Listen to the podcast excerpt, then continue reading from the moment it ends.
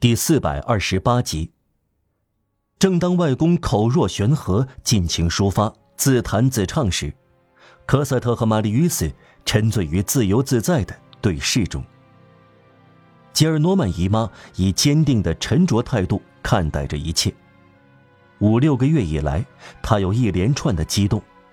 玛丽于斯回来了，玛丽于斯送回来的时候血淋淋的，玛丽于斯从街垒送回来，玛丽于斯死了，然后又活过来，玛丽于斯和解了，玛丽于斯订了婚，玛丽于斯同一个穷姑娘结婚，玛丽于斯同一个百万女财主结婚。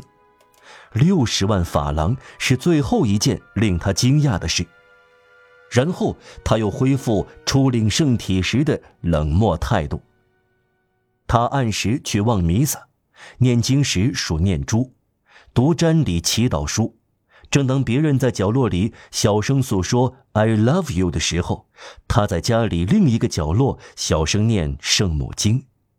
朦朦胧胧地把玛丽于斯和科赛特看成两个幽灵，其实幽灵是他。有一种无生气的苦修状态，心灵已经麻木不仁，同所谓的尘世俗世格格不入。除了地震和灾难，感觉不出人的情感印象，既不感到快活，也不感到悲苦。这种前程，吉尔诺曼老人对女儿说，同患上大脑炎类似，你对生活毫无感觉，既闻不到臭味，也闻不到香味。不管怎么样，六十万法郎使老姑娘不再犹豫了。他的父亲习惯不把他放在眼里，以致不征询他同意玛丽于斯的婚事。他按照自己的方式，凭热情行事。由于从暴君变成奴隶，他只有一个想法，那就是满足玛丽于斯。至于姨妈，管他是否存在，是否会有想法，他连想都没有想过。他无论如何温顺，也被伤害了。他的内心即使有点动气，外表却不动声色。他想，我的父亲不问我就解决了结婚问题，我也不问他就解决继承问题。他确实很富有，而做父亲的却没有钱，因此他对此保留了决定权。万一是穷结婚，他就听之任之。我的外甥先生活该倒霉，他娶了一个女乞丐，就让他当乞丐吧。但科赛特的五十多万令他高兴，改变了他对这对恋人处境的看法。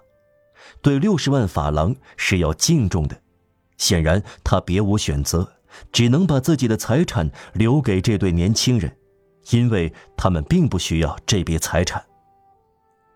安排好了让这对夫妇住在外公家里，吉尔诺曼先生非要把家中最漂亮的房间，就是他的卧室让出来。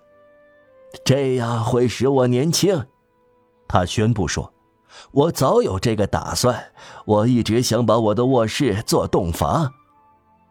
他用一大堆雅致的古老小摆设布置这个房间，用整块的出色布料糊天花板和墙壁。他认为这块布是乌德勒支的产品，金黄色缎底，有熊耳绒毛花朵图案。这种料子，他说，就用来做呃的安维尔公爵夫人在拉洛什居容的床罩。他在壁炉上摆上了一只在敞开的肚子上揣着个手笼的萨克森瓷人。吉尔诺曼先生的书房变成了玛丽于斯所需要的律师办公室。读者记得，律师工会要求设有这样一个办公室。